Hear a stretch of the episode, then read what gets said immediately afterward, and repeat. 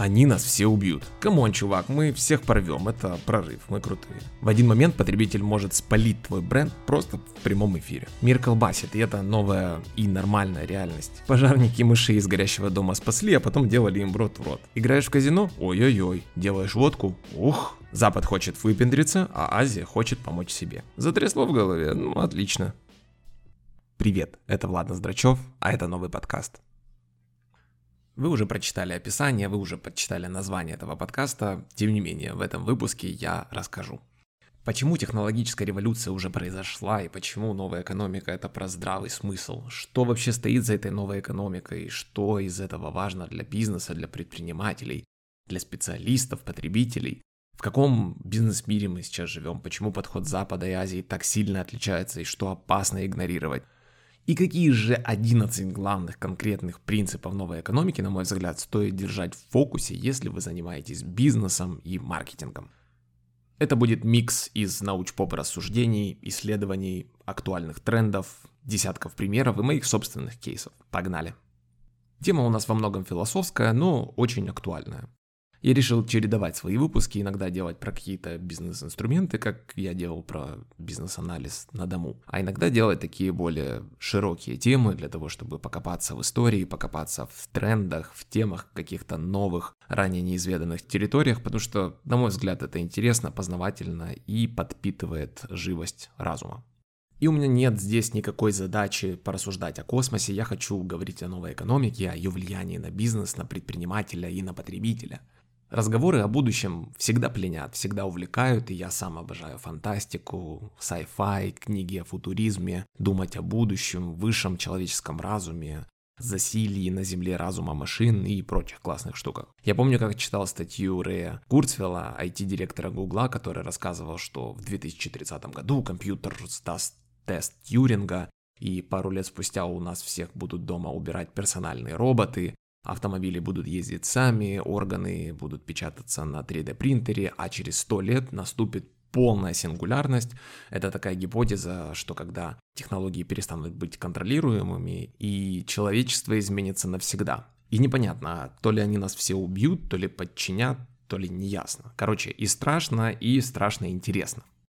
Но вот сижу я и понимаю, что все это не про будущее, это про настоящее, это про сегодня. В старых ветхих э, бизнес-книгах часто можно встретить, что ваша компания должна формировать будущее, она должна задавать новые что-то там, формировать новые привычки, потребности, бла-бла-бла.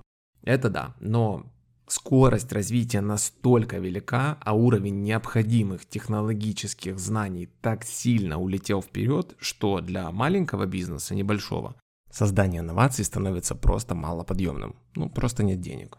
Я имею в виду, что совершить какой-то реально большой инновационный скачок становится все сложнее и сложнее с каждым годом. Я приведу пример. У нас, у людей ушло 8 тысяч лет, вот агрореволюция 8 тысяч лет длилась, для того, чтобы научиться просто самих себя прокармливать, для того, чтобы не умирать с голоду. Потом всего 120 лет у нас ушло на период для того, чтобы создать предприятие, создать промышленные ресурсы для того, чтобы отапливать города и справляться с вот этой всей технологической историей, строить железные дороги и прочее. Потом переход к лампочке созданной, да, 90 лет. Потом 40 лет посадка человека на Луне.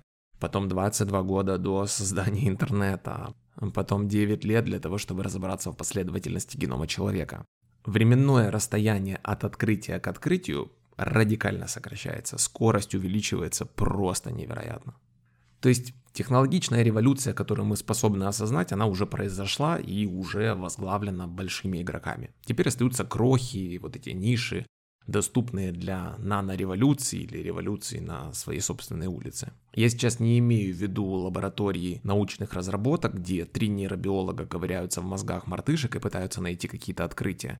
И даже если есть среди вас такие, то скорее всего это происходит на деньги каких-то больших ребят.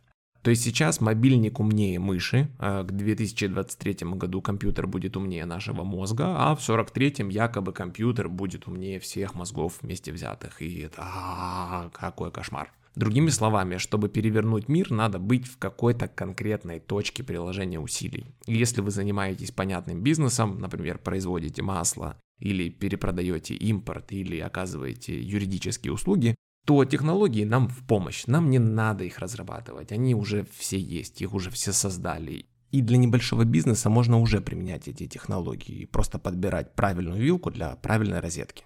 Я это все к чему? А к тому, что новая экономика сегодня это про здравый смысл. Это про то, как отдавать себе отчет, что происходит вокруг, уметь увидеть изменения, быть к ним готовыми, уметь быстро перестроиться и не пострадать. Да, это реактивная позиция или позиция реагирования на что происходит вокруг. И, наверное, юнцы и девушки, начавшие стартап, скажут мне, come on, чувак, мы всех порвем, это прорыв, мы крутые, о чем ты говоришь, какая реактивная позиция, надо формировать, надо двигаться вперед. Ребят, я искренне желаю, чтобы это произошло и чтобы я мог о вас рассказать в ютубе про андердогов, честное слово. И как по мне, в 2021 году, сегодня, использовать наработанное куда логичнее для малого бизнеса. Разве только научные исследования и какие-то очень точечные революционные вещи – это ваше призвание. То есть мы с вами не заказываем музыку, мы можем ее слушать, под нее танцевать или грустить. Если нам что-то не нравится, мы можем просто менять треки. Я думаю, ориентироваться в новых принципах экономического мира очень полезно, чтобы успевать менять себя, свой бизнес, свою команду под то, что происходит и точно неизбежно произойдет. Как-то в Германии в 2019 году, ох, я с романтикой вспоминаю это время, я пытался рассчитаться в аптеке телефоном с помощью PayPass, а молодая девушка, которая стояла по ту сторону кассы, отдернула терминал с опаской, мол, я какой-то электронный воришка и сейчас телефоном всю кассу у нее утащу. Пришлось достать наличные, не давалось, ей-богу. Удивительно совершенно и вообще нередкая ситуация. В любой теме, в любой категории бизнеса, в любом роде деятельности есть люди, которые не готовы к изменениям, они их не принимают, они им сопротивляются. Кстати, Корсера и снова таки какой-то институт по исследованиям развития карьеры говорят, что к 2040 году, через 20 лет, 40% текущего населения Земли сменит род занятий. Есть такая у них шкала, которая за годы прогнозирует такой результат. То есть почти каждый второй будет заниматься чем-то другим, не тем, чем занимался раньше. Ну и это будет повторяться. Люди по много раз будут менять свои профессии. Например, сейчас выпускник 11 класса через 30 лет будет встречать своего приятеля, с кем он учился в школе, и будет говорить, чувак, чем ты занимаешься, какой твой карьерный путь? А тут будет рассказывать движение из дизайнера, программиста, потом в какого-нибудь тренера, потом еще в что-то, еще в что-то. Человек будет подстраиваться под экономические предложения и будет подстраивать свою профессию, будет ее актуализировать под текущие нужды. Почему мы говорили про технологии, что вот за ними не угнаться? Ну не угнаться, и простой человек, который будет как часть большой экономики, он должен будет как-то подстраиваться, суетиться и искать для себя понятные, твердые вещи для того, чтобы жить и развиваться. У меня есть старший партнер, и он не берет людей на работу, если они много раз меняли место работы. Например, если больше года не задерживались в компании, то у него доверие совершенно этого не вызывает. Вот 3 плюс лет роста внутри компании, это еще да. Мол, поступил в компанию на какую-то должность, вырос в ней, изменил должность на выше, там достиг каких-то результатов и успехов, и потом принял решение менять компанию. Но каких-то три года он все-таки продержался и заработал опыт. Но судя по динамике, по данным, по статистике, которую мы рассматриваем, моему партнеру придется пересмотреть такой подход. И вы не видите, но я ему сейчас так подмигнул глазом.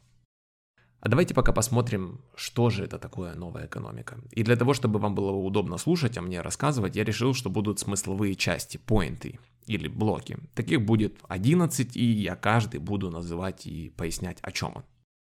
Подкасты очень интересный формат, тут нет экрана, так бы я в монтаже мог бы графику какую-то нарисовать и показать, а так надо проговаривать все, повторять, чтобы вы не теряли нить. Но если вдруг вы ее потеряете в процессе, то простите, пожалуйста, я только учусь. Я уверен, что буду жалеть в конце подкаста, что чего-то не рассказал, не вспомнил какой-то классный пример, потому что тема настолько большая и настолько интересная, что охватить в одном, дай бог нам здоровья часе, будет практически невозможно.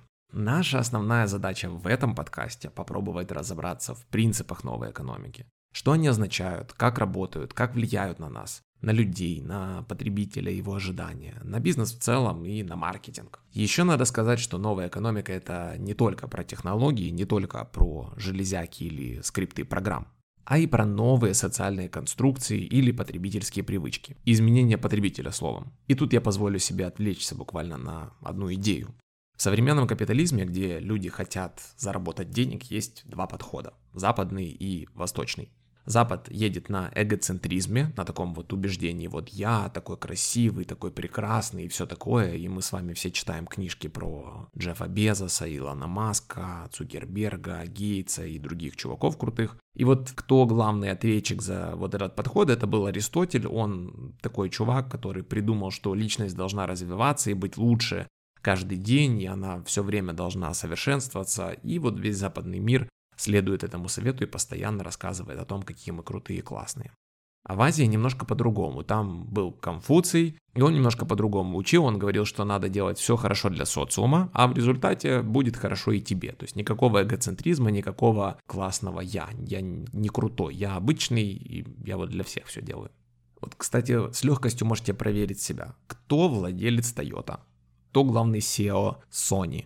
Или Samsung, или WeChat, или Hitachi, или э, других э, азиатских компаний. Вы знаете их фамилии, вы знаете их истории.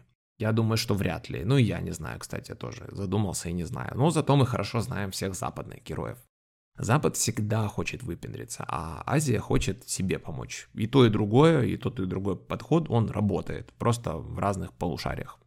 Кстати, если вы хотите глубже разобраться в отношениях между Западом и Азией, то э, есть прикольная книга, которая рассказывает, как Запад относится к Азии. Называется Dealing with China. Написал ее Генри Полсон. Это чувак, который в 2008 году возглавлял Министерство финансов и пытался как-то спасти всю эту ситуацию вокруг кризиса 2008 года. Вторая книга сюда же, которую я хочу порекомендовать, называется «Селфи. Почему мы зациклены на себе и как это на нас влияет». Написал ее прекрасный, интересный журналист Уилл Стор. Он э, затрагивает темы нового информационного э, хаоса, который, в котором мы с вами оказались по разным причинам, ну, в основном из-за технологий, и вот эти вот сложные отношения между Западом и Азией. Очень интересно, познавательно и легко вернемся. Э, но важно, чтобы мы с вами понимали, что новая экономика, ее принципы опираются на человека, на его суть, на привычки, на его ожидания и на то, как он меняется. Как человек начинает хотеть большего, когда жизнь становится в достатке? Он выходит на улицу в поддержку белочек, потому что дома есть продукты на месяц вперед, а на счету есть деньги, дети ходят в школу, район в безопасности, машина во дворе, все классно. Поэтому, если вы помните, мы и наши родители смеялись э, с канала Discovery в детстве, где пожарники мышей из горящего дома спасали, а потом делали им рот в рот. Вот, мол, у людей проблемы, какие они там мышей спасают, а мы тут, в общем-то, за жизнь свою боремся. Ну да, что им еще делать? Еду добывать не так уж и сложно, размножаться тоже, все нормально. Я чувак, который начитается всяких отчетов, исследований, науч-поп книжек, футуристов, анализов потребителей для своих клиентов, насмотрится кейсов андердога, вы потом все это переваривает в свое субъективное видение. И вот это тот случай. А чтобы быть убедительным, я все буду подкреплять примерами, и вы сами сможете дать свою оценку. Поинт номер один – это то, что бизнес сохраняет статус вука кво. Это преамбула ко всем следующим выводам. Другими словами, мир очень сильно колбасит, и это новая и нормальная реальность. Это как вы живете, например, ходите, все окей, только теперь у вас голова кружится все время. Или, например, на почте с вами всегда говорили на одном языке, а вы пришли на следующий день, и они стали на английском говорить. А дома по-испански, а в чате начали вам какими-то компьютерными кодами что-то сообщать. Это называется ВУКа мир. Что это такая, такое за вука-мука? Это такая аббревиатура, которая переводится как хаотичная, быстро меняющаяся среда, и в нашем случае бизнес-среда, которая стала нашей новой реальностью. В ней меняются стратегии, бизнес-модели, отношения к потребителю, подходы и принципы экономики. Это мир, в котором все вокруг колбасит и стабильность больше не обыденность. Мы в школе с вами учили пирамиду Маслоу, где для человека очень важна безопасность, устойчивость и все такое важно, но не в вука-мире. Ну и бренды это, кстати, тоже понимают и все чаще начинают позиционировать себя в сторону безопасности, используя эту плодотворную почву такого волатильного, такого шатающегося мира. Например, ребрендинг Uber несколько лет назад, вот в нем была главная идеологическая часть, это то, что с Uber безопасно. Еще примеры, вы только вдумайтесь в него. Исторические циклы стали двигаться быстрее. За год в 21 веке происходит больше событий, чем за 50 лет в 20 веке. Это рубрика «Занимательные цифры» из сайтов занимательных цифр, но согласитесь, похоже на правду. Действительно, все-все-все несется. В таком мире для предпринимателя занимать пассивную позицию – это путь к железобетонному факапу. Это беговая дорожка, где стоять значит упасть, бежать значит стоять, а бежать очень-очень быстро – это еле-еле двигать что-то там вперед и не точно что добежишь, или получится, или ритм удастся удержать и все такое. Серьезно, я не хочу никого демотивировать, тут про здравый смысл, и даже если вы найдете какие-то доводы а, противоречивыми, начнете думать о них и не соглашаться, моя задача достигнута. Затрясло в голове? Прекрасно, отлично. Уже нельзя придумать стратегию на 5 лет или думать, что сотрудники у тебя на всю жизнь. Нужно быть постоянно готовым искать новые подходы, отказываться от старых, адаптироваться, постоянно улучшать продукт, экспериментировать с бизнес-моделью, подстраивать ее под реалии мира, нового мира. Мы уже с вами поняли, что большие прорывные технологии в гаражах сделаны, основная их часть. Да, возможно, что-то еще будет, но я из этих, которые верят, что это маловероятная статистика. Вот сижу я и, ну, вот я сейчас инновации придумаю, а завтра это будет новый Apple. Ну, маловероятно. Только нишевые какие-то вещи, в них мне верится больше. Но и опять же, если мир затрясет очень сильно, затрясет больших, а если затрясет больших, то появятся новые возможности для маленьких. Поэтому все относительно. Чтобы успевать за рынком и потребителям, бизнесу нужно ощущать изменения, становиться частью этих изменений, чтобы поддерживать устойчивость своего проекта. Американский бизнес Хогвартс, да, Стэнфорд, такой университет, он советует предпринимателям осваивать change management, но не только Стэнфорд. Я был в городе Левен в Бельгии в позапрошлом году в бизнес-школе в Лерик, и там самая популярная лекция «Меняйся, чувак». Я ее вот и посетил. Ну, конечно, там не «Меняйся, чувак», а что-то про «Меняйся».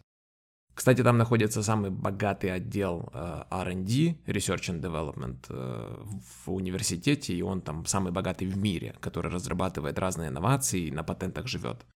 Например, материал для чемодана Samsonite они, они сделали. Но это все, что я запомнил, то, что они богаты. О чем же это change management? Это подход или метод или философия, которая помогает управлять изменениями, которая помогает менять бизнес-модель, оптимизировать процессы, переходить от разовой продажи к подписной модели, например, или превращать продукт в сервис, исключать поставщиков из цепочки, доставлять сразу конечному потребителю и множество других изменений. Вот этот метод, он позволяет к таким изменениям приходить, уметь к ним приходить. Ну или учитывать глобальные изменения и тренды, искать точки для экспериментов. То есть не продвигать свои юридические услуги, а стать международным маркетплейсом юристов.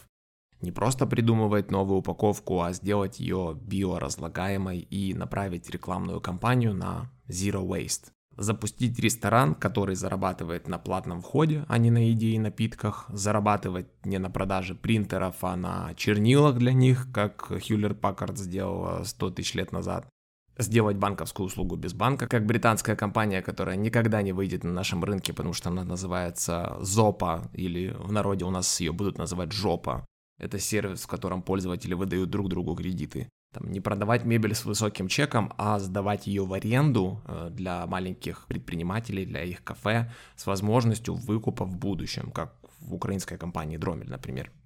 Экосистемы с инновациями и талантами побеждают стендалон продукты. Что я имею в виду? Продукт, вот вы там сделали продукт какой-то, он сам по себе может потерять актуальность. А если вы этот продукт родили в какой-то экосистеме, то она а, поможет вам быстро перестроить этот продукт, если вдруг чего, сгенерировать новые продукты, новые решения, подтянуть какую-то компетенцию из этой среды, если вдруг вам что-то нужно будет меняться. Почему большие гиганты в мире начинают обстраиваться разными зонами компетенциями? Потому что они начинают разрабатывать идеи для каких-то сопроводительных частей своего бизнеса, где-то для, для логистики, где-то для креатива, где-то еще чего-то для стриминговых сервисов. И они так сильно обложены разными компетенциями, что если вдруг у них что-то зашатается, что-то изменится, они быстро раз-раз все это переделали. Сейчас будет э, кейс с бородой, когда-то Kodak владела 80% рынка проявки фотографий, а главным конкурентом была Fujifilm. И в 2001 году рынок пленки достиг максимума, затем появилась цифровая фотография и стало понятно, что завтра эти пленки уже никому не, не будут нужны. И к 2010 му потребность в продукте упала в 10 раз. У Kodak не получилось быстро адаптироваться и сделать камеру, на которой бы они зарабатывали достаточно денег, а Fujifilm начали дергаться. Вот задергались, потому что понимали, что смерть с косой уже рядом, и значит все хана. Fujifilm сделали акцент на э, реструктуризацию компании, они насоздавали разных интересных отделов на последние бабки, сделали R&D отдел, где начали разрабатывать инновации и, в общем-то, тем самым расширили свою экосистему. Появился R&D, который говорит, вот, надо, в общем, такую штуку сделать, и все вокруг плясало под эти идеи. Кроме фотоиндустрии камер Fuji, зашли на рынки фармы, косметики и других каких-то материалов, просто для того, чтобы иметь гарантию, что они не обломаются, не отпадут, не обанкротятся. Прибыль от пленки и камер составляла только 16% у Fujifilm за период, когда Kodak полностью канула в лету. Это вот такой вука-мирочек, э, симпатичный, не правда ли? Теперь давайте посмотрим на разделы, которые, на мой взгляд, важны для понимания и точно помогут ориентироваться. Point 1. Новая экономика поощряет глобальный бизнес, технологический бизнес, но обожает локальный. Что я имею в виду? В какой бы сфере и на каком бы рынке ни запускался стартап, у него должен быть фундамент, чтобы стать глобальным. Ну, а иначе где ваши амбиции как предпринимателя, как стартапера? Если вы делаете стартап с амбицией на ваш парадный или только на вашу улицу, то, мне кажется, это краткосрочная перспектива, она может вам быстро наскучить. И если у вас нет в фундаменте глобального видения, это его недостаток серьезный. И вот в его ДНК должна быть понятная модель и все инструменты для быстрого масштабирования. Умный девайс для домашних питомцев, SaaS-сервис для ресторанов, система умных вещей, интернета вещей, IoT э, для сельского хозяйства, там, я не знаю, образовательный симулятор. Это все вот для мирового рынка, оно должно как-то плюс-минус подходить. Но надо быть готовым, что любой большой рынок захочет замкнуть тебя на себе. Все вы читали и видели ситуацию с ТикТоком и США, Э, с вакцинами, то есть каждая развитая экономика, она заинтересована локализировать иностранного героя. Ну и в целом, очень большие компании также заинтересованы смотреть на локальных чемпионов и инвестировать в них, не разбивая их, не поглощая, не меняя команды. То есть они хотят сохранить вот этот вот локальный флер. Да, это очень важно. Поэтому новая экономика, она любит, э, если вы создали большой фундамент, классный, устойчивый фундамент для того, чтобы расти и развиваться по всему миру, но поймет и примет и поддержит, если вдруг вы хотите закрыться в своем внутреннем рынке и обеспечить свой внутренний рынок услугой или товаром не хуже, чем какие-то западные игроки. И западные игроки, где больше денег, они или западные, или восточные, придут и скажут, хорошо, мы хотим немножечко от вашего а, проекта, можем дать вам новые какие-то силы, новые идеи, новые направления, вот, пожалуйста, заходите. Но оставайтесь во внутреннем рынке, мы вас вне этой страны или нескольких соседних стран, вот дальше не потащим. Ну да, конечно, и требовательный инвестбанкир или M&A специалист или просто инвестор может сказать, ну чувак, смотри, если компания не хочет расти за рубеж, не хочет захватить весь мир, то нам она не интересна, мы не хотим в нее инвестировать. Но как только эта компания показывает классные финансовые результаты и говорит, нет, вот как бы наши края по рынку, и в принципе мы можем здесь жить и развиваться, и внутри культивировать все эти усилия, силы и развивать э, новые направления бизнеса, то тут неожиданно инвестор начинает пританцовывать и говорит, ну да, да, да, ничего неплохо. Мы видим прекрасные примеры кейсов у TA Ventures, фонда Виктория Тигибко, и у других очень масштабных американских фондов. Point номер три. Бизнес нацелен на sustainable impact и fun. Перевожу. Бизнес становится ориентирован на позитивное влияние на общество, на человека, на потребителя, вообще всем своим существованием он несет добро. И сам по себе бизнес, он не грустный, не скучный, а такой веселенький, добрый и классный. А о том, зачем ему это, мы позже чуть поговорим. В массе компании, то ли репутации ради, то ли еще чего-то, просто перестали создавать инновации ради инноваций. Раньше это делалось так. У нас есть R&D отдел, у нас много разработок, расскажите об этом инвесторам, расскажите об этом всему миру, давайте соберем еще больше капитала в наши акции и, в общем, будем разрабатывать какие-то новые технологии, внедрять их в бизнес, а вось акции вырастут, инвесторы заработают и все такое. Раньше было модно 10% от выручки тратить на исследования, некоторые компании тратили больше. Кстати, задайте себе вопрос, а сколько вы в месяц или в год потратили денег на R&D, на Research and Development. И тогда компании просто думали, они говорили, ну, инновация бабки нам принесет, нет? Сделает нам временную монополию на рынке, где мы сможем пару лет зарабатывать сверхприбыль. Прекрасно. И потом задавали вопрос, а людям эта компания добро приносит или нет? Все действия, продукты и решения сегодня начинают ориентироваться на то, чтобы выполнять актуальные запросы общества, влиять на проблемы. И бренды туда же идут, и маркетинг туда же идет. То есть они начинают поворачиваться к, актуальным социальным проблемам. Предприниматели привлекают талантливых людей и сразу поясняют им, что мы в своей компании спасаем мир улучшаем состояние на рынке, мы сеем какую-то свою собственную новую культуру, мы хорошо влияем на окружающую среду. Ну и весь наш контент, весь маркетинг, брендинг, все люди, они вот все про это и вокруг этого. Включите Netflix, посмотрите эти документалки, все про sustainable impact. То есть, если у тебя бизнес не нацелен на устойчивое развитие планеты Земля и людей, которые живут на этой Земле, и если твой бизнес очень какой-то суровый, не веселый, не добродушный, то вряд ли к тебе кто-то придет работать, и у тебя вообще что-то получится. Цель предпринимателя новой экономики – создавать продукты, услуги и сервисы, которые меняют индустрию и улучшают жизнь людей, улучшают общество, положительно влияют на окружающую среду. Если у тебя токсичный бизнес, то тебя просто быстро подожмет информационная среда. Ты делаешь оружие – добрый вечер. Там играешь в казино – ой-ой-ой. Делаешь водку – ух. И неважно ради чего это. Оружие ради мира или казино ради досуга, неважно. Тебя просто заклюют. Если ты не несешь добро, ты зло. Люди больше не хотят работать только лишь ради денег или ради какой-то квартиры или базовых потребительских атрибутов э, достатка. Им важна свобода, им хочется гибкости, им хочется возможности себя реализовать, а главное это влиять своим трудом, своим потенциалом, своим талантом на других и влиять так, чтобы окружающие были счастливее, чтобы они не страдали от тебя. То есть нету вот этой вот агрессивной доминации. Я хочу делать что-то хорошее для того, чтобы кто-то другой получал от этого пользу и был лучше, был счастливей. А не я делаю бизнес для того, чтобы кого-то нагнуть, преодолеть, забрать, отжать, поломать. Ну и думая о материальных вещах, э, это больше про аренду, про использование и про передачу этих материальных вещей дальше. Компаниям больше не нужно ограничиваться 20-30 километрами от офиса, собирая людей в команду. Теперь у вас есть возможность, пожалуйста, работайте с маркетологом из Киева, дизайнер пусть будет из Берлина, инженер из Токио, программисты из Мельбурна. Мы, кстати, сталкиваемся в работе с таким, не все супер просто, но уже по чуть-чуть привыкаем. Работаем с учебными методологами из Америки, из Беркли, нанимаем дизайнеров из Берлина или из Гамбурга. Ну, норм, правда, работает, интересно, классный опыт.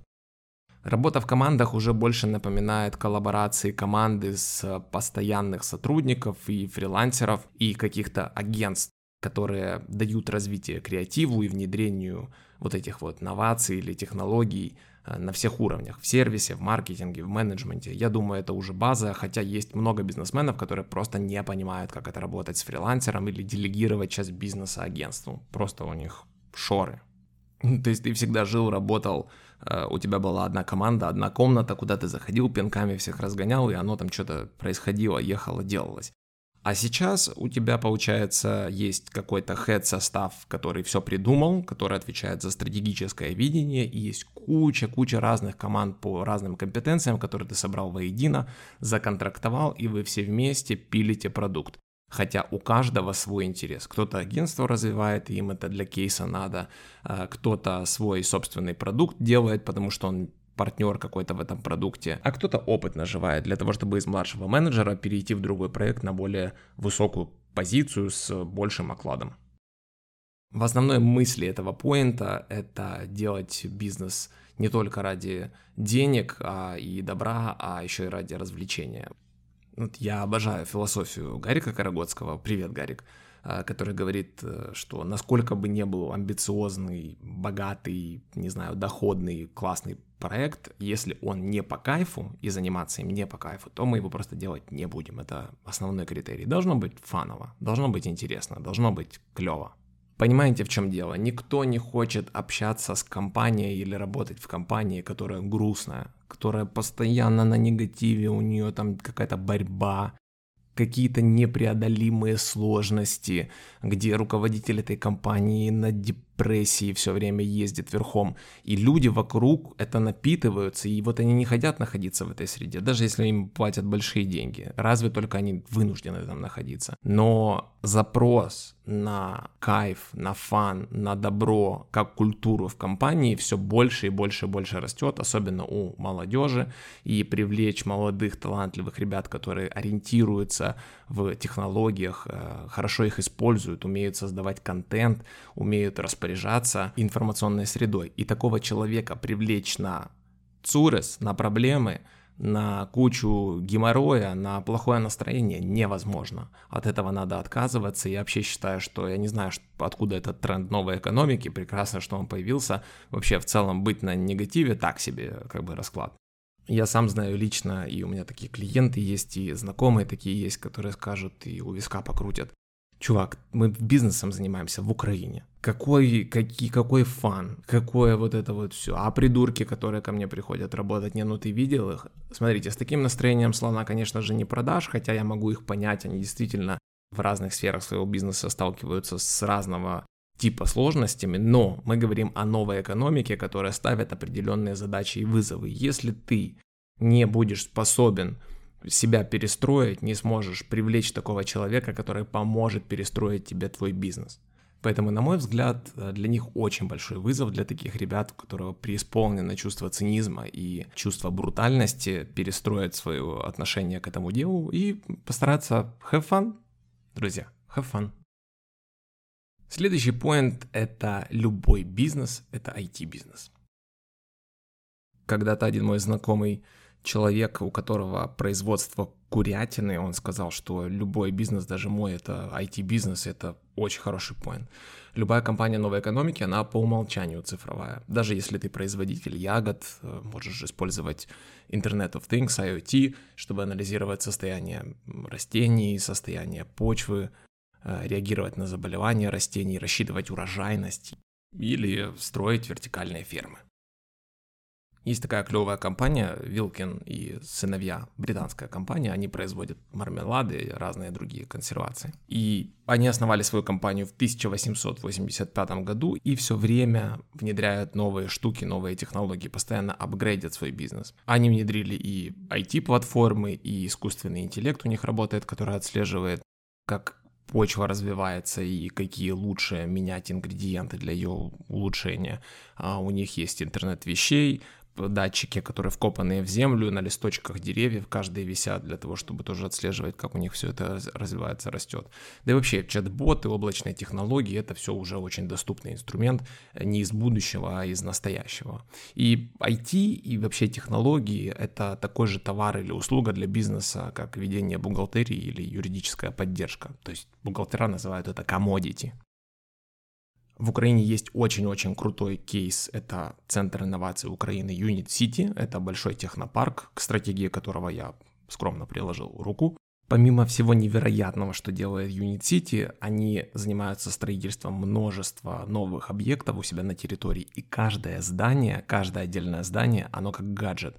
Захотел включил, захотел выключил, захотел проанализировал, открыл, закрыл, видно все датчики, чипы, в общем, все видно полностью. Кто зашел, кто вышел, вода, свет, все это на экране смартфона у ответственного человека за это здание.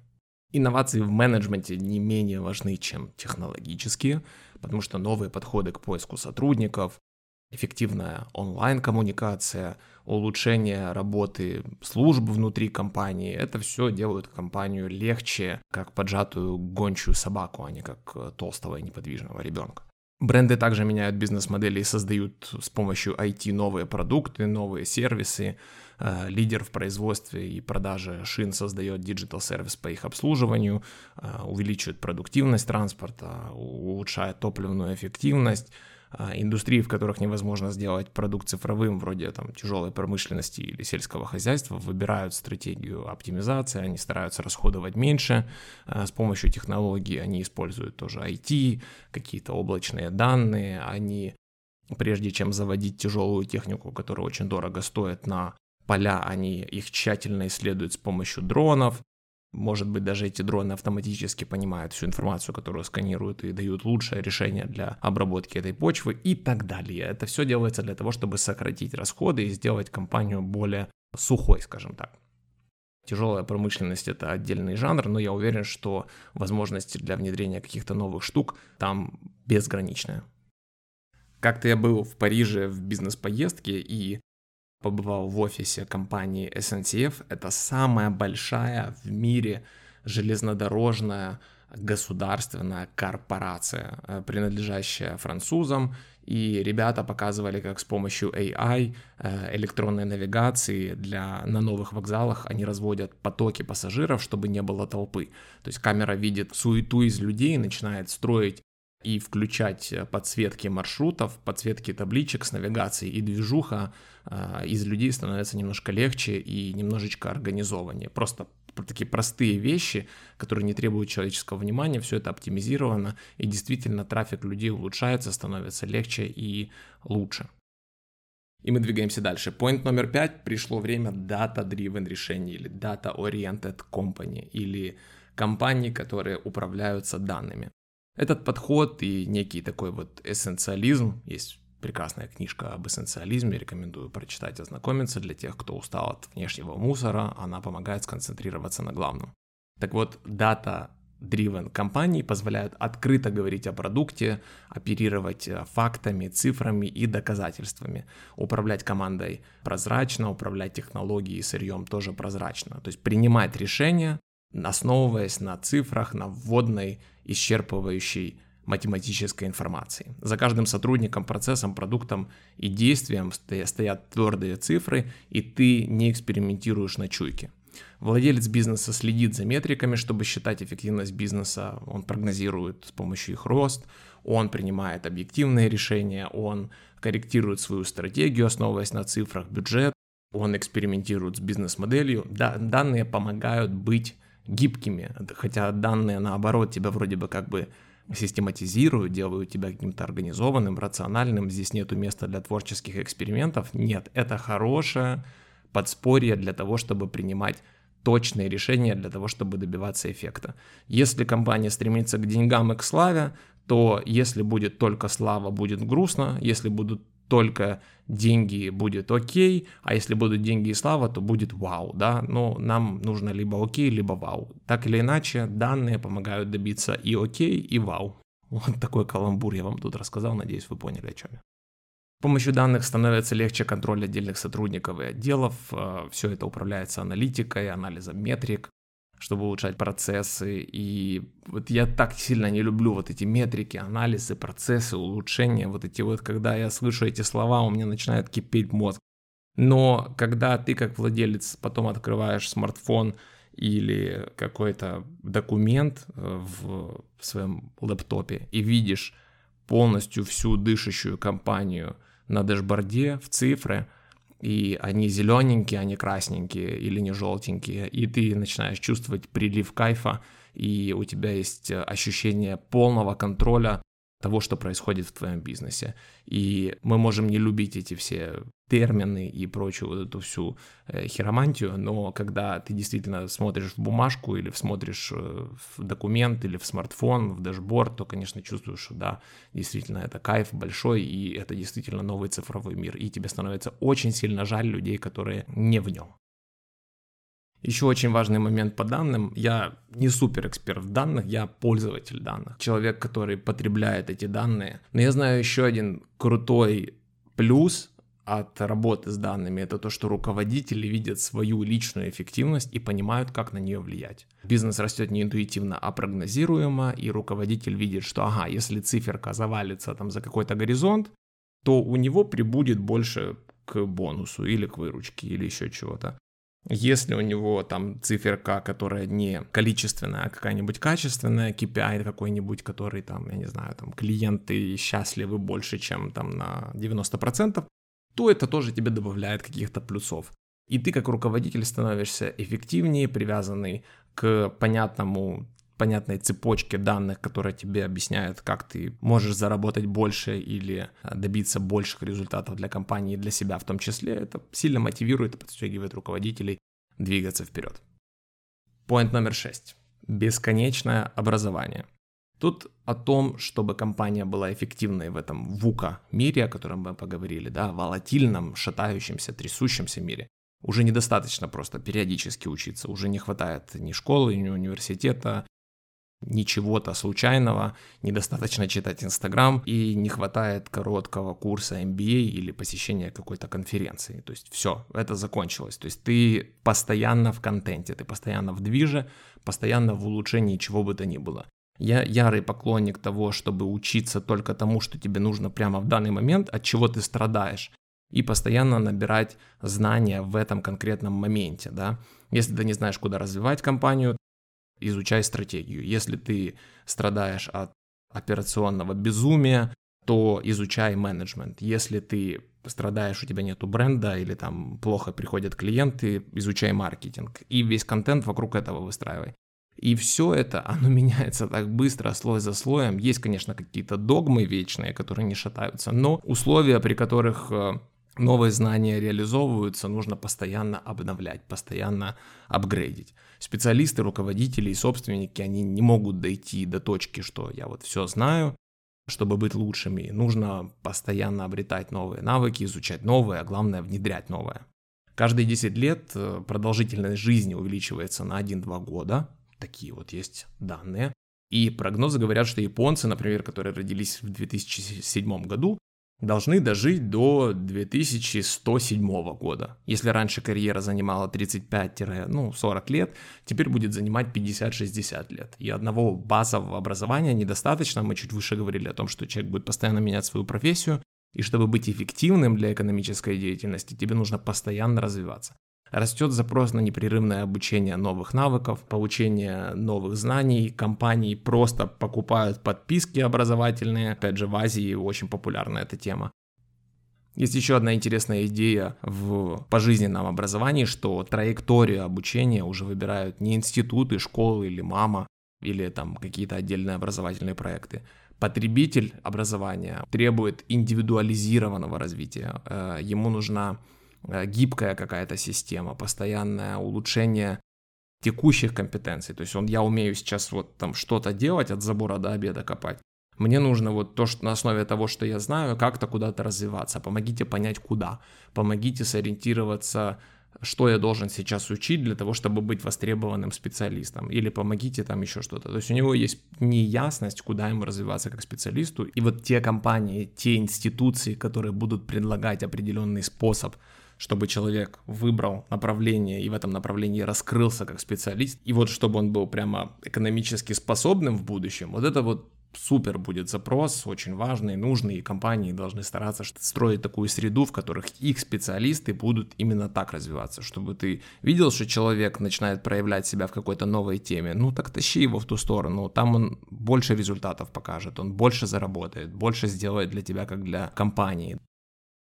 И интересное изменение парадигмы доверия. Вот это я сказал. В общем, идея такая, что студентка в ВУЗе, вот она меньше доверяет преподавателю, чем какому-то блогеру, которому, которого она читает вечером в инсте или смотрит YouTube, который говорит, вы знаете, я, значит, училась, э, не училась, а потом вышла, не вышла, записала первый ролик, и все как понеслось, и вот, вот все.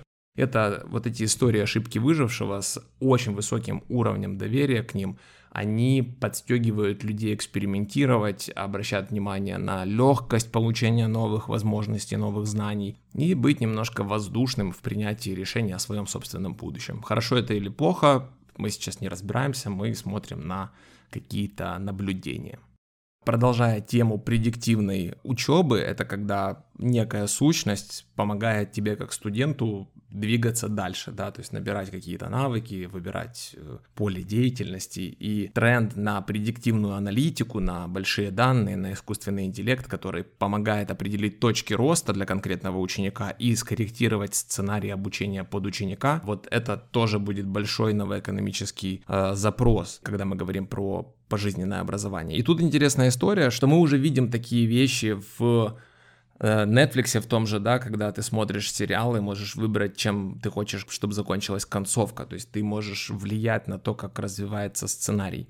А что, если ты будешь учиться, и э, среда будет помогать тебе принимать решения, в каком направлении тебе дальше развиваться. Ну, например, ты поступил на курс по программированию, начал учиться, начал, прошел все основы, э, и потом у тебя наблюдаются, система выявила, да, что у тебя легче получается задание с, там, с данными, и у тебя есть как бы предрасположенность к дата-анализу, и у тебя больше интереса там, то есть ты больше зависаешь, а, больше внимания этому уделяешь, и оно начинает тебе как бы экспериментами подсовывать больше и больше таких заданий, а потом, конечно же, в каком-то выводе говорит, смотрите, вы прошли вот этот вот кусок образования, и вот мы можем сделать выводы на его основе, что с такими-то задачами вы справлялись лучше и быстрее, чем в среднем 10 тысяч людей, которые учатся у нас на программе.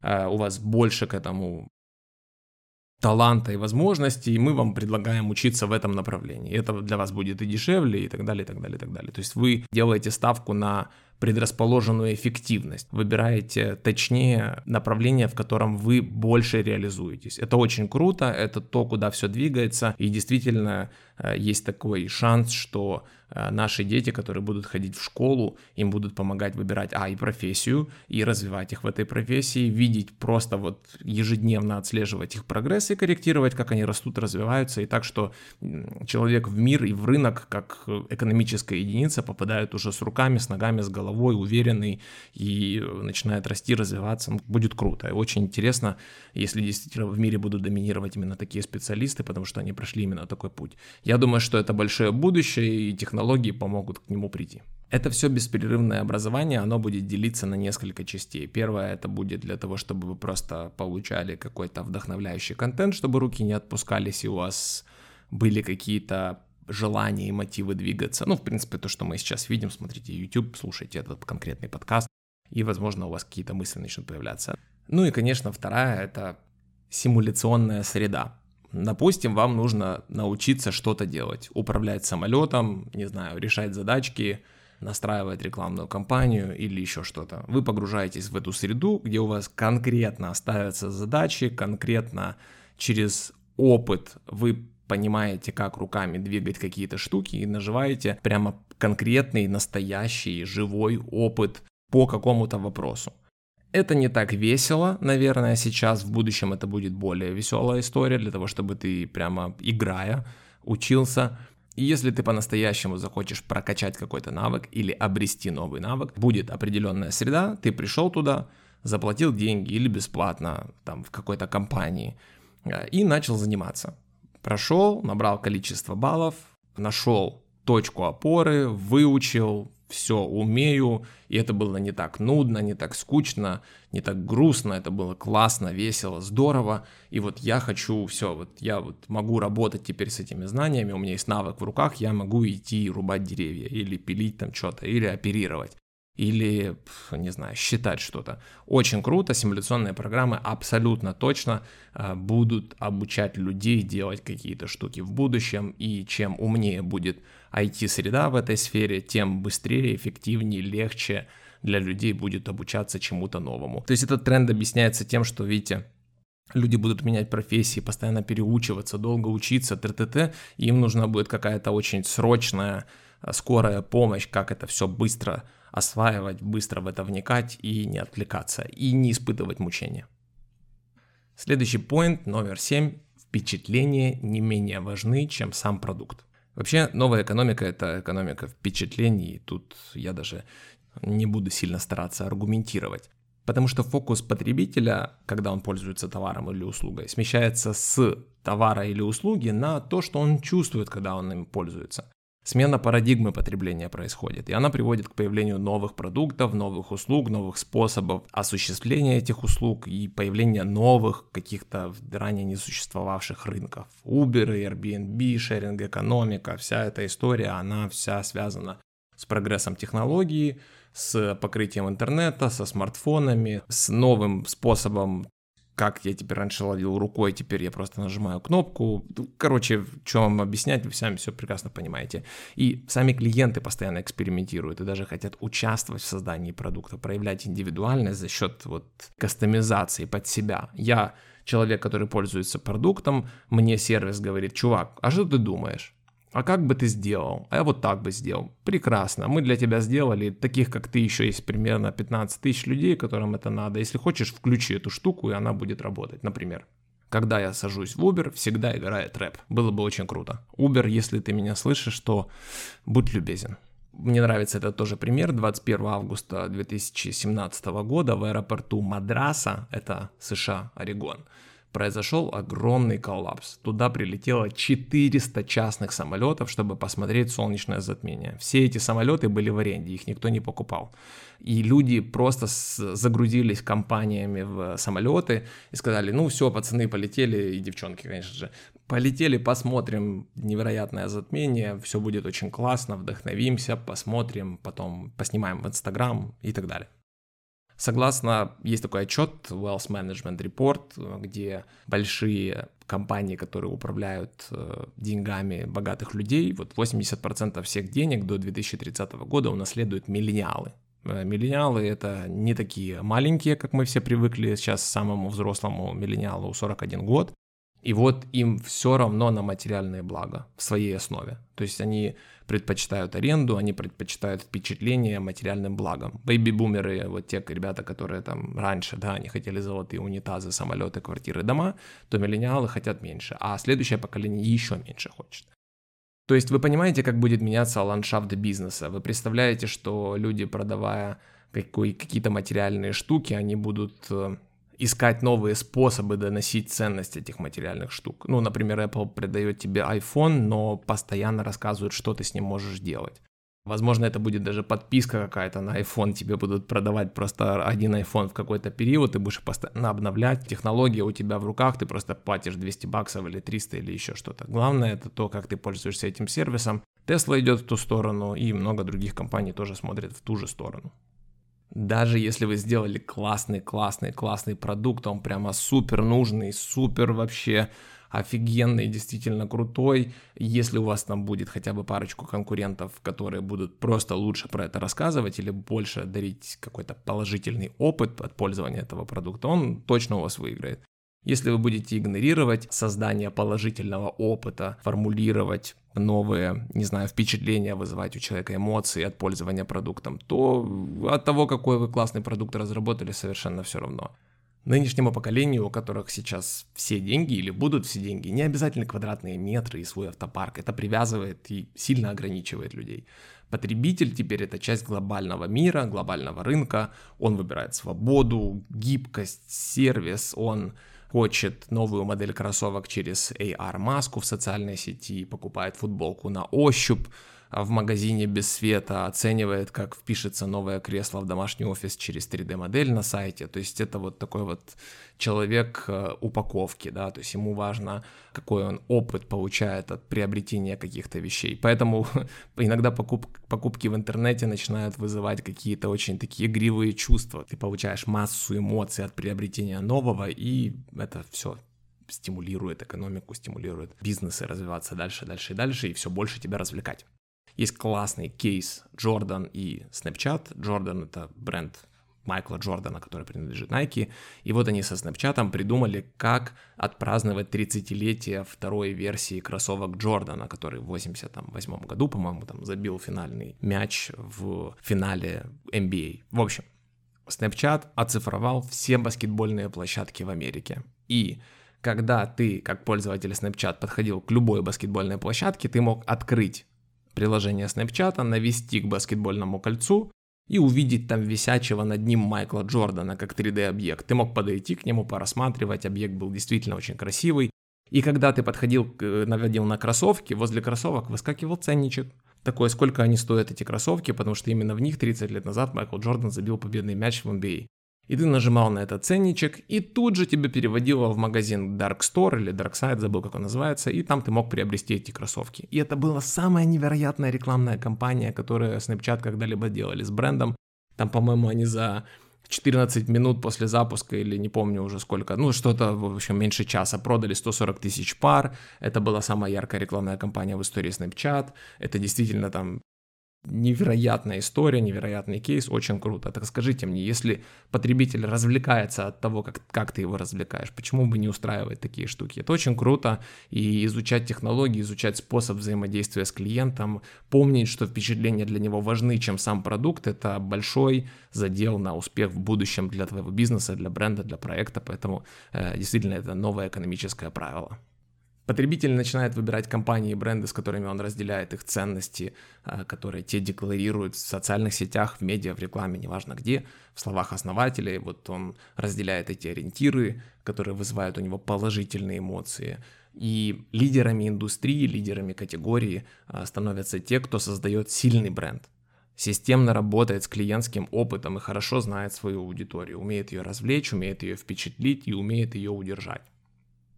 Point номер 8, и мы двигаемся дальше. Я назвал это голый бизнес или naked business. Это путь к доверию рынка. Что имеется в виду? В новой экономике нет места закрытости, агрессии, недобросовестной конкуренции. Раньше свои показатели, статьи расходов, э, дэшборды, какие-то цифры или планы компании прятали на, совете, на советах директоров перед инвесторами или каких-то закрытых барных, сигарных э, клубах или ждали, в общем-то, события вроде IPO для того, чтобы рассказать это все всему миру. Сегодня локальная кофейня или производитель смарт-рюкзака на, там, не знаю, на Кикстартере где-то открыто показывает любые детали, любые несостыковки, любые проблемы, любые цифры, чтобы получить доверие клиентов к продукту, к ним, к основателям, и чтобы партнеры, инвесторы, сотрудники видели все без купюр и могли действительно оценить и сделать выводы по поводу этой компании. И никогда, если ты открыто показываешь свои проблемы, ты открыто показываешь свои данные, никогда человек не возмутится, потому что, ну, вот так оно и есть, да. Ну, вот там, может быть, вам надо было как-то по-другому, то есть у него совет появится, наверное, какое-то какое мнение по этому поводу, но он не будет тебе говорить, что ты там скрыл, что-то испортил или не досказал, и вот мы теперь тебя сейчас обманщика выведем на чистую воду. Потребитель очень любит открытые бизнесы и очень их уважает. А, среди первых а, на постсоветском пространстве открытых бизнесов была Dodo Pizza. Они по сей день публикуют доходы каждой отдельно взятой франшизы для того, чтобы их клиент видел реальные цифры доходов этих компаний. И это очень сильная улика, и доверие к такому бренду, конечно, очень высокое. Предприниматели новой экономики не закрываются от мира и других компаний, специалистов. Они открыто говорят о своих продуктах, принципах, видениях, трендах, ну или делают вид, что так считают. Компании запускают собственные медиа, блоги, показывают за кулисье рабочих моментов, а, показывает свои личные жизни, чтобы я как потребитель видел их и доверял больше.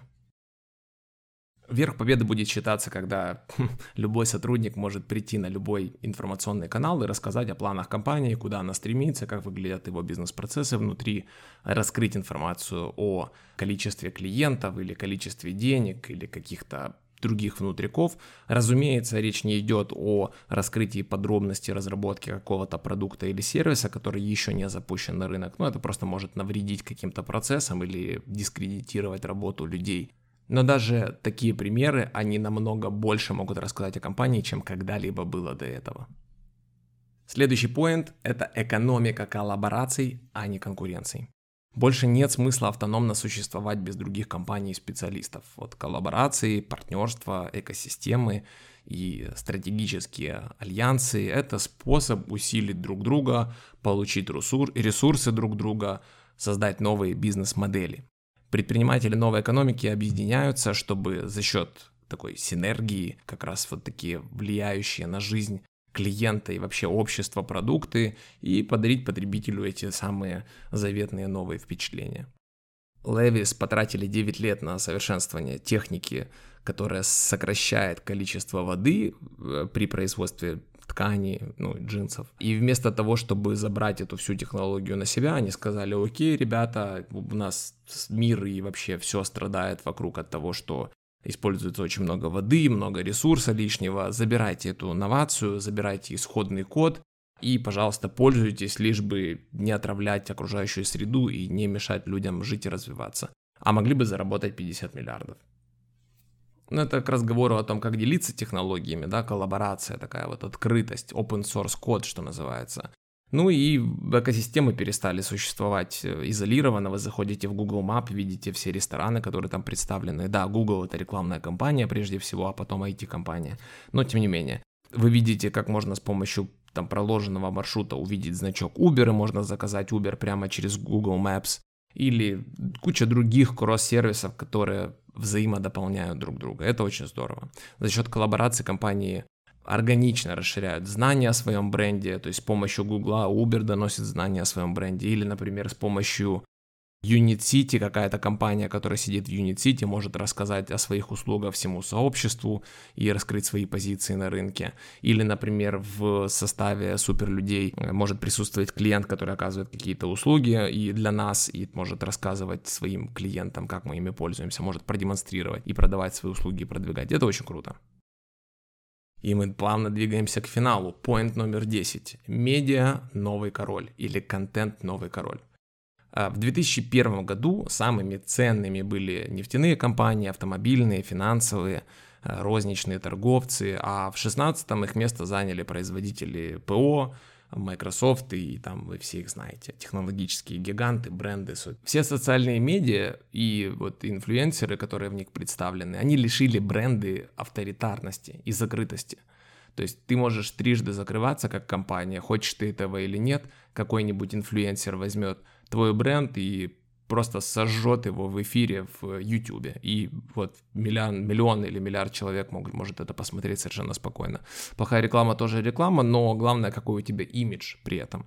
Как сейчас, например, произошел бунт в Китае против H&M или Nike или Burberry.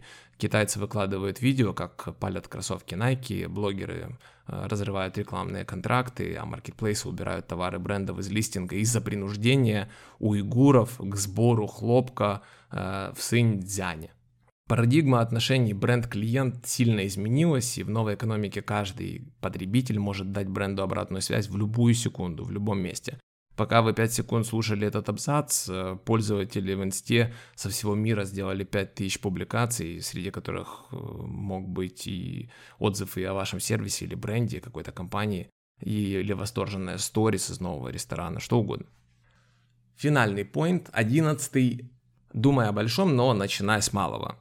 Тут речь исключительно о цене ошибки, потому что если раньше мы могли себе позволить очень долго делать какой-то продукт, долго его выводить на рынок, долго запускать, то сегодня MVP из дров и палок все слепил, показал потребителю, он купил или не купил, ты быстро скорректировал, быстро перестроился, сэкономил деньги инвесторов, себе время, бла-бла-бла, и это все вот, вот именно про вот это. И чем быстрее вы получаете обратную связь от рынка потребителя конкурентов, тем быстрее можете исправить все ошибки, изменить стратегию, развернуться в другую сторону.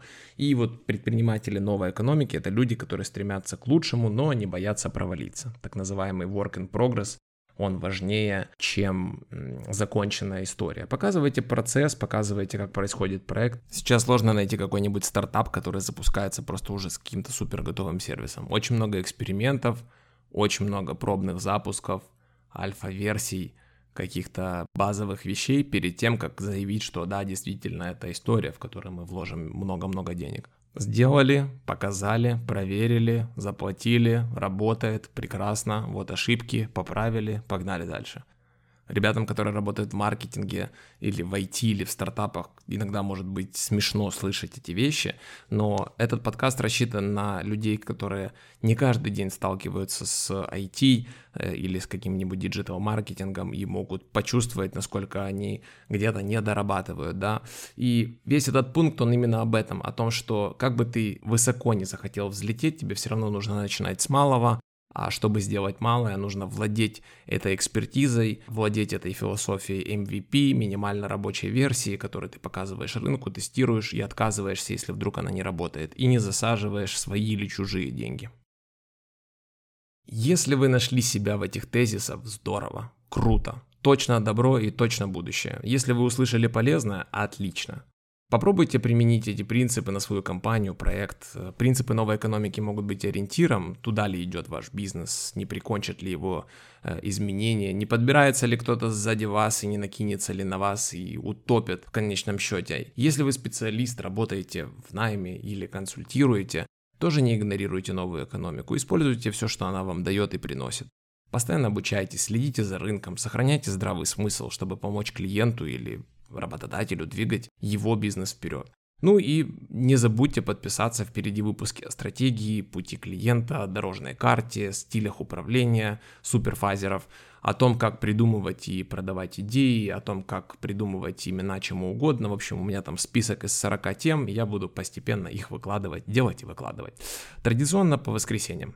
Спасибо большое, что послушали этот подкаст и хорошего дня вам. Пока.